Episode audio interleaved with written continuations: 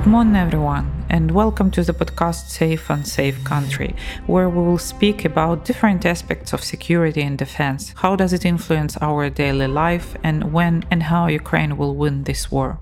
My name is Alina Frolova, and I am a deputy chairperson of the Center for Defense Strategies. This is independent Ukrainian think tank, and we produce this podcast together with the Ukrainska Pravda, which is one of the biggest online media in Ukraine.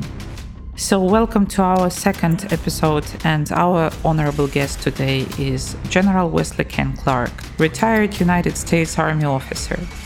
General graduated as a valedictorian from West Point and the University of Oxford, where he obtained a degree in philosophy, politics, and economics. Has master degree in military science, spent 34 years in the US Army, and received many military decorations, several honorary knighthoods, and the Presidential Medal of Freedom.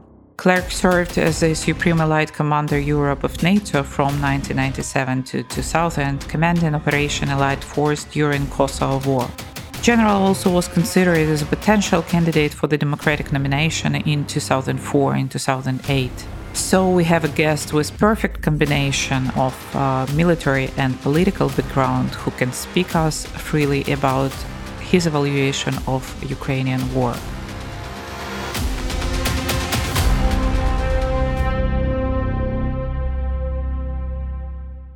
General, welcome first of all, and thank you for agreeing to to make this podcast. Let's start from the news of today. So, this Putin appeal uh, to Russian nation with the mobilization, with the new threats of uh, using the nuclear weapons. Actually, I was given by myself today like few interviews to uh, different media, foreign media, and all of them were asking whether Ukrainians are afraid of uh, using the nuclear missiles or whatever type of weapons and they were quite surprised with my answer that we don't, because we clearly understand it won't change the course of war, even the usage of nuclear weapons. What's your opinion about what he said? How serious you take this situation, and what do you think about the nuclear threat? Well, I think, first of all, that um, Mr. Putin is losing and he knows it. He can see the end in sight, both for the mission in Ukraine and for his control in Russia. And so uh, he is uh, increasingly desperate to hang on and to succeed. So holding referenda, fake referenda, in Luhansk and Donetsk and maybe in Kherson is a way of then um, increasing the credibility of his use of nuclear weapons. It's hard to imagine he would use nuclear weapons in an invasion. But if he can say that Mother Russia is threatened after he's annexed these provinces, then maybe he thinks the world will see this as a more credible threat. He is not using the nuclear weapons yet. We've always known he was capable of doing just about anything, and he could use them. We know from uh, our studies of the battlefield that a few tactical nuclear weapons will not change a battle. Hundreds of them, sure. But the use of nuclear weapons is a shock effect. That's what it's intended to do. And in this case, the threat is intended to shock the Western allies and scare them away from supporting Ukraine. Did this you scare? Time, well, this is a time where Ukraine has to be resolute, and so do her friends abroad. What do you think if potentially he will use it, for example, from the Mediterranean Sea, will, will be some launches which will look like a nuclear threat? Uh, will it uh, cause some kind of more active involvement of the Western countries like the US in this uh, operation? And will it mean that they will try to intercept, for example, these missiles, whether it's possible? Well, I'm not sure that we have the technology to accept a cannon, intercept a cannon launched projectile from some artillery piece that's sitting in a, in Russia within range of Ukraine. So I don't think there's any um, there's any magic solution to prevent the use of a nuclear weapon. But I think that Mr. Putin has to understand what it means. Here's what it means to the West.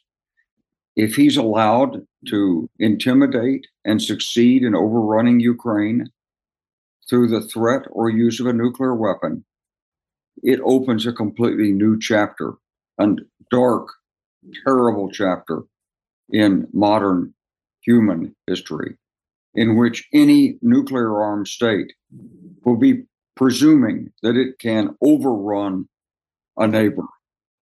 It means war is more likely between China and Taiwan, between India and Pakistan, between Iran and uh, Saudi Arabia or the Emirates, uh, between North Korea and South Korea. It means the breakdown of the international institutions that we put in place that have largely held the peace since World War II. And knowing what the consequences are, will be, then the West is going to do everything it can to persuade Mr. Putin not to do this. If he does it once, to persuade him not to do it again. And I hope that we will do everything we can to help Ukraine regain all of its territories, including Crimea, because I think it's very important that aggression not be rewarded. A few months ago, you signed uh, like a appeal of 20 prominent uh, US uh, former officers or uh, those who were on official service uh, with appeal to provide the long range missiles like ATACMS to, to Ukraine. And uh, this actually was also the appeal of Zaluzhny in his uh, like a statement article which he published before last Ramstein meeting that uh, this is the part of the uh, strategy which can bring the war on Russian territory and therefore to make Russia to think about continuing this war. So uh, will provision of the long range uh, missiles in this situation escalate or de-escalate?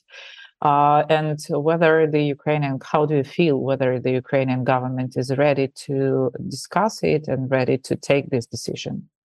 Well i think alina that this is the time that the united states has to double down on its assistance to ukraine.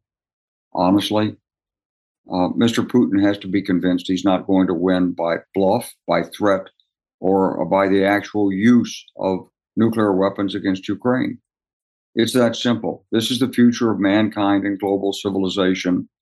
And unfortunately, for the people and soldiers uh, of Ukraine, you're on the front lines of this. But in a way, the whole world is on the front lines of this. Put on that by Mr. Putin. And I believe that in the coming weeks, there'll be uh, an intensification of diplomatic pressure against Russia. You'll see the intensification of the economic embargo. And I think you'll see inside Russia a determined effort to change its leadership.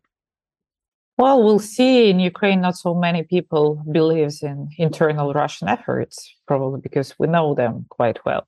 But still, it's interesting. And still, it's interesting from your point of view, you was like a commander of operation in Kosovo, like a representing NATO there, and you was also in nomination for the presidential election, internal democratic nomination in 2008. So you have like a political experience and you have a military experience. And based on these like two experiences of you, how do you evaluate the U.S. policy towards Ukraine during all this period of war? Um, are you satisfied with this? What you will do in other way? What course you support? What you consider right or wrong in this?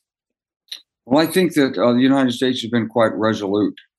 Um, we have rallied the european countries. We've held nato back because we knew that pushing nato forward as an institution would be an incentive and an enabler for mr putin to rally russian support so NATO is not involved in this, nor should it be. But the United States has been very strong behind the lines. And um, contrary to what Mr. Putin said, the United States has no interest in destroying Russia, none whatsoever. This is not against Russia. This is against Mr. Putin and his unprovoked war of aggression against Ukraine. And that simply can't be permitted. And I think the logic of the American position is powerful. I think it will withstand the challenges of politics in the United States and elsewhere. You know, for eight years, the nations of the West have put sanctions on Mr. Putin for his um, illegal um, seizure of Crimea and the fact that he wanted to incorporate it into Russia. Well, okay. So, having done that, we're hardly going to turn around and say, "Well, okay, since you threaten nuclear weapons, okay, we we now know you're serious, so you can have it."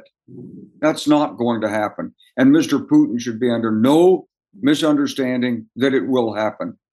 No Western statesmen are going to say that. They simply can't. Mr. Putin has put himself in a position where he is in digging himself deeper into a position from which he can't escape with his um, leadership intact. You can't, as a Russian leader, go against the weight of humanity. It's simply not going to work. China doesn't want a nuclear war. India certainly doesn't want a nuclear war.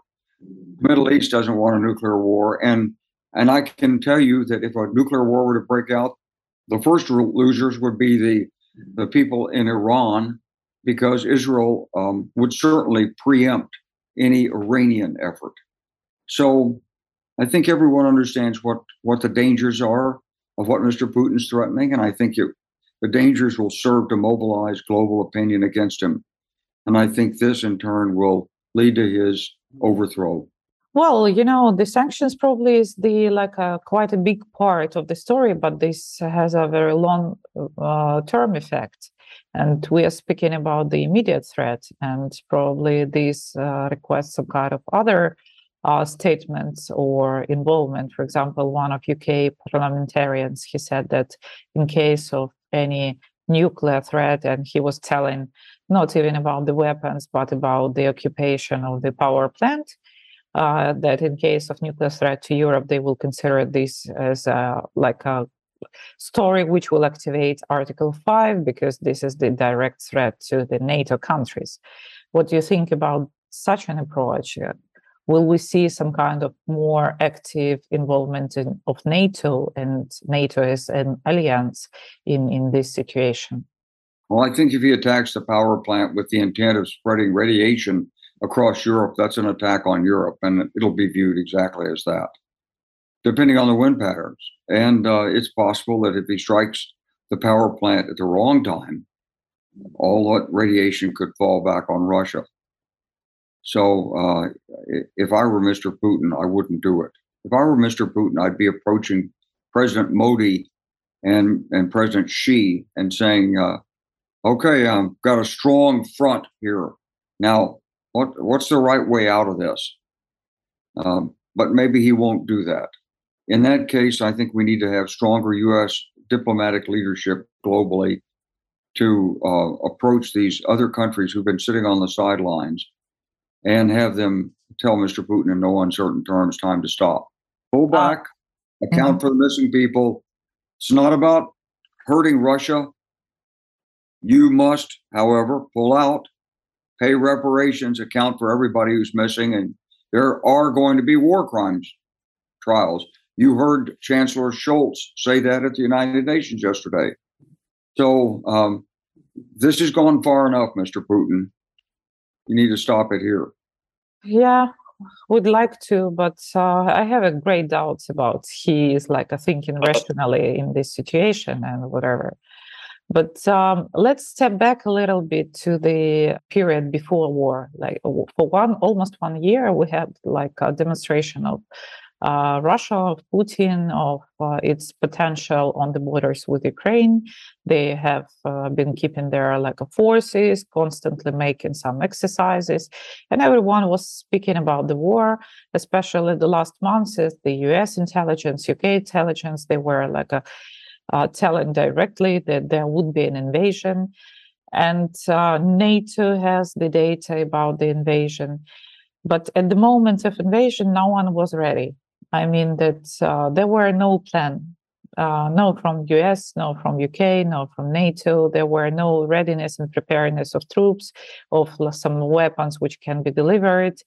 Uh, so everyone just accepted it. And what does it mean that uh, if intelligence had this information, if it, intelligence services were advising to their politician that the war will be, why there were no plan A, plan B, and why it took so much time to make some kind of first decisions?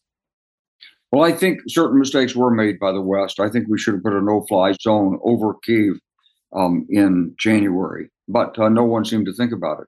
I think we should have introduced sanctions in January, um, and then we could have relaxed them. But it's the way democracies work in the West. We don't want to move first, even though there's some advantage to doing so. We want to be clear to ourselves, to our electorates, and to the world that we're not provoking this. We're not provoking it. And it puts a tremendous burden on Ukraine. But that's simply the way that it has unfolded. So in this case, there may be information that some particular weapon systems are being moved to the front. Maybe they have nuclear warheads with them.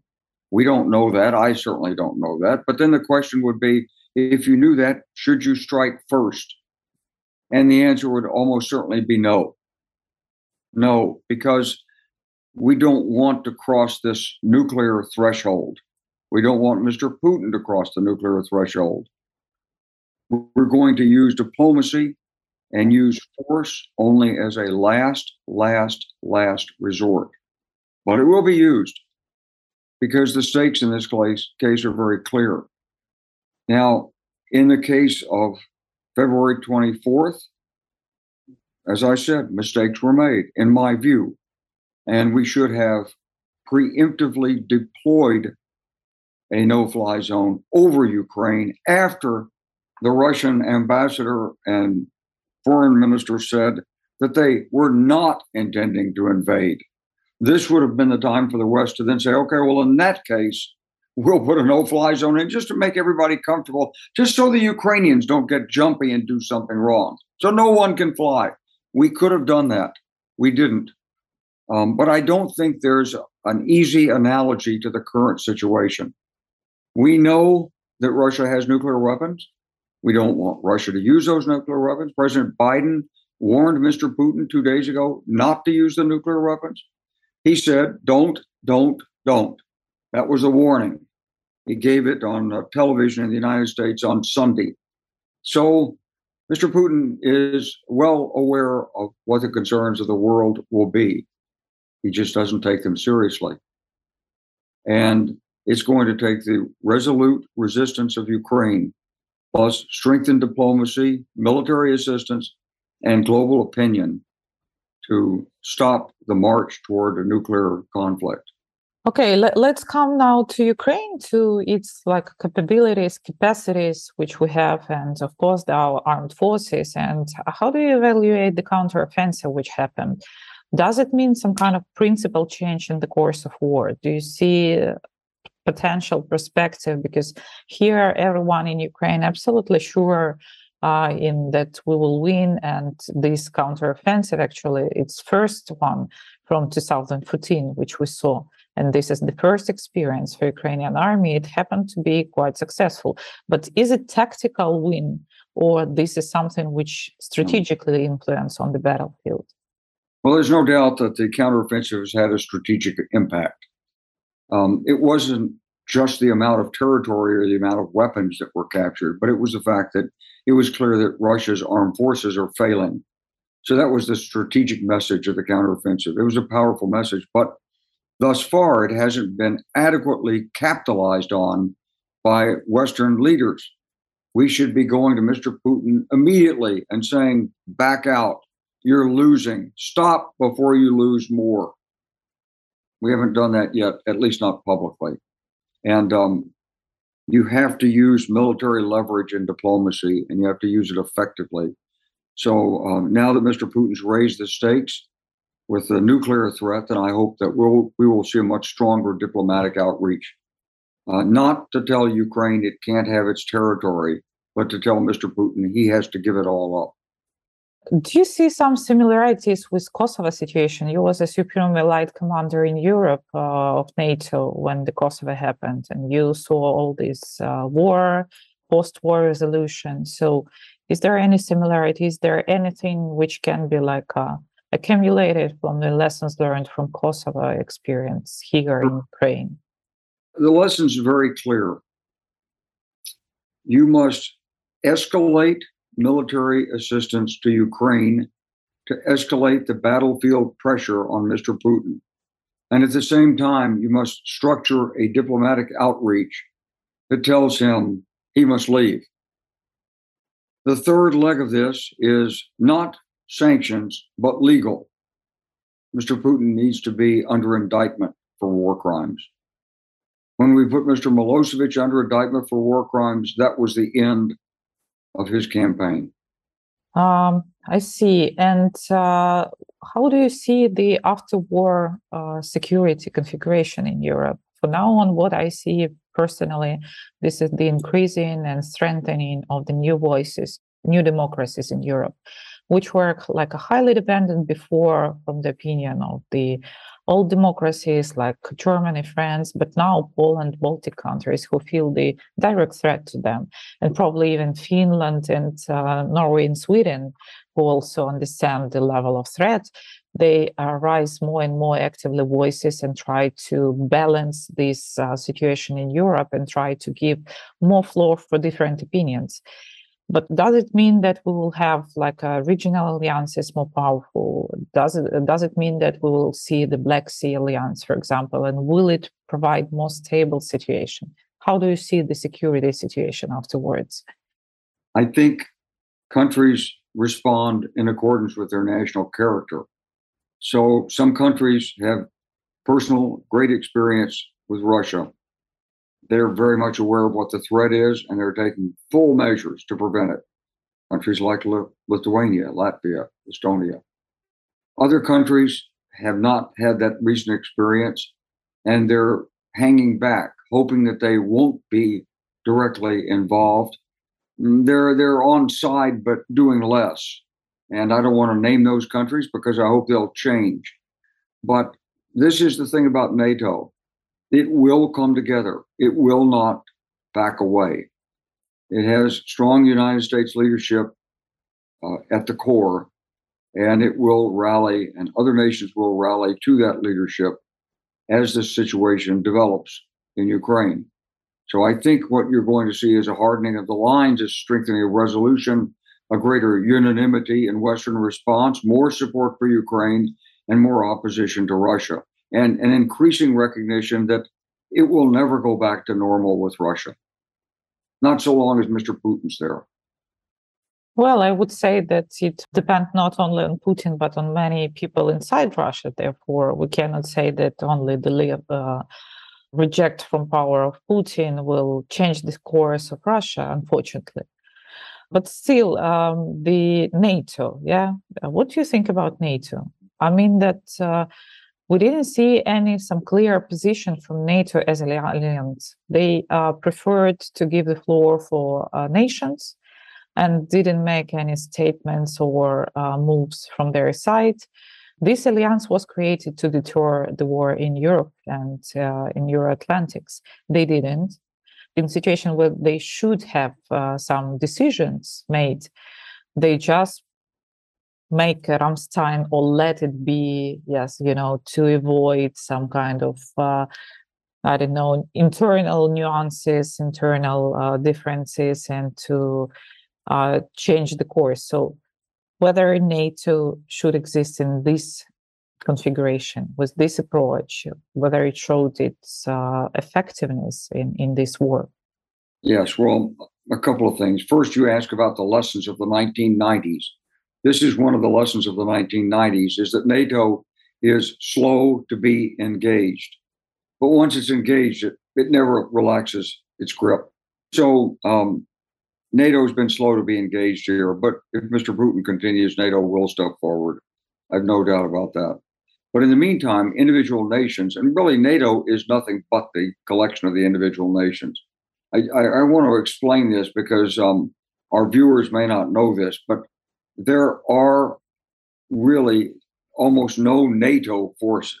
If you say right now, blow the whistle, all you NATO people line up, you might get 100,000 people. You get the headquarters, you'll get the rapid reaction force, you might get some air defense units. That's all that's under NATO command. The rest of it's all under national command. All logistics is done nationally in NATO. So right now in the United States, we're spinning up our industrial base. That is to say, we're telling the people be prepared to produce more. We can supply the guided MLRS projectiles to Ukraine indefinitely now at the current rate of consumption. We're producing um, several hundred HIMARS launchers per year. So there's that that's ongoing. We've increased the production of javelins and um, of, of Stinger missiles to first refill U.S. stockpiles, but also now this is a warm production base, so it can provide support onward. Our allies are doing the same thing. So the fact that you don't see NATO involved right now doesn't mean NATO is not being prepared to be involved. And Mr. Putin has to understand this. Uh, good, but speaking about weapons, yes. So um, this war happened to be quite conventional. Uh, we all been discussing for last period that the uh, war of the future would be hybrid, but it happened to be like extremely conventional, let's say so. At the same time, we perfectly understand that on the Russia and possibly China has such kind of like a number of tanks and uh, other weapons. So, what would be the future war? Would it be conventional? Would it be like a still cyber?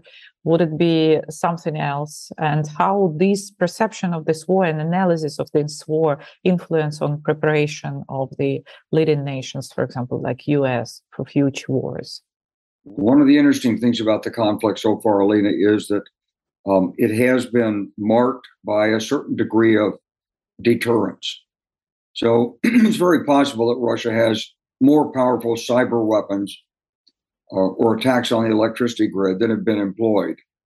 They could have gone after destruction of all of Ukraine's power plants at the beginning.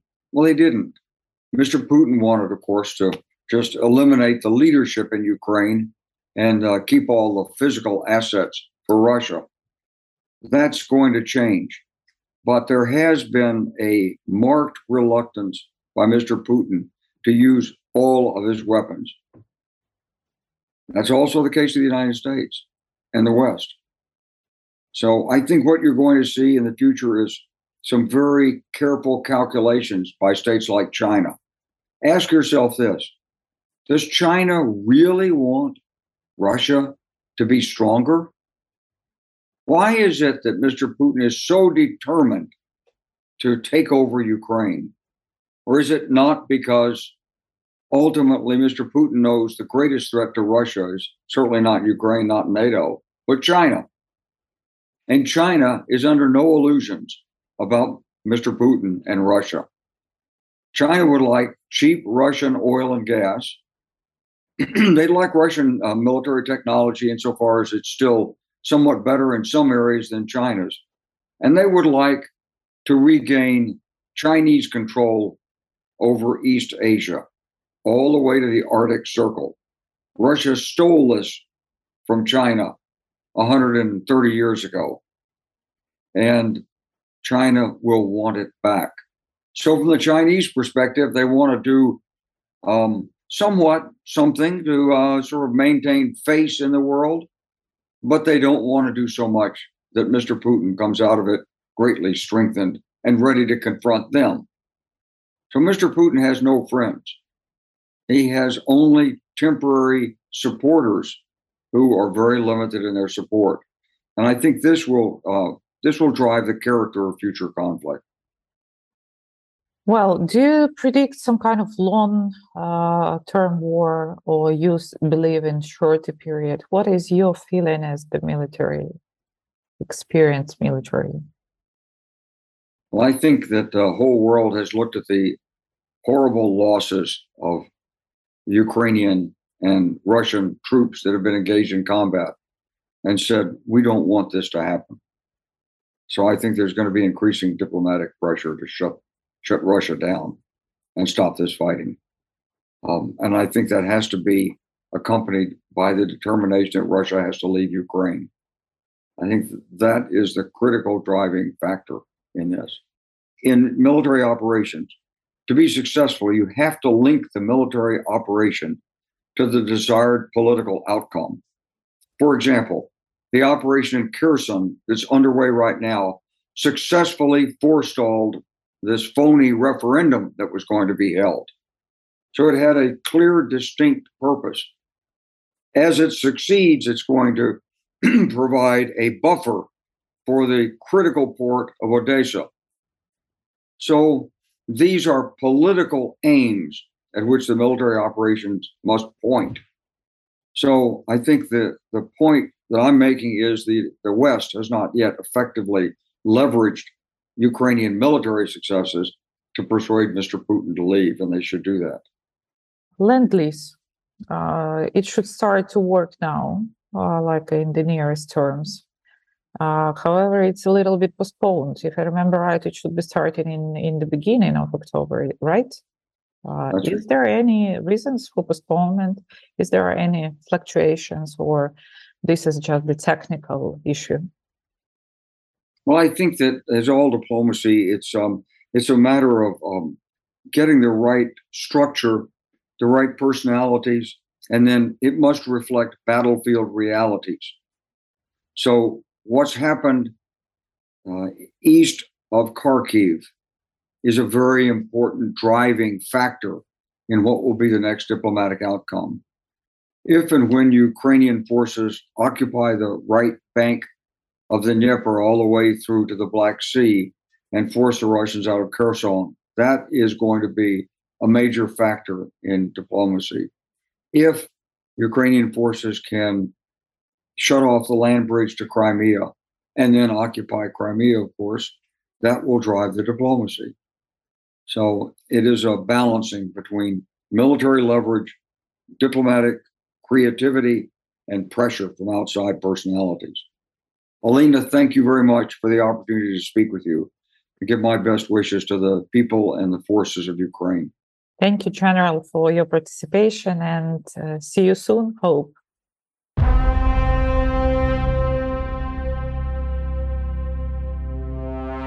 Thank you for listening and stay with us. Uh, just to remind you that we are podcast Safe and Safe Country. My name is Alina Frolova, and you can follow us through the Ukrainska Pravda website or through the main podcast platforms like Google, Apple, and Spotify. We'll hear you soon.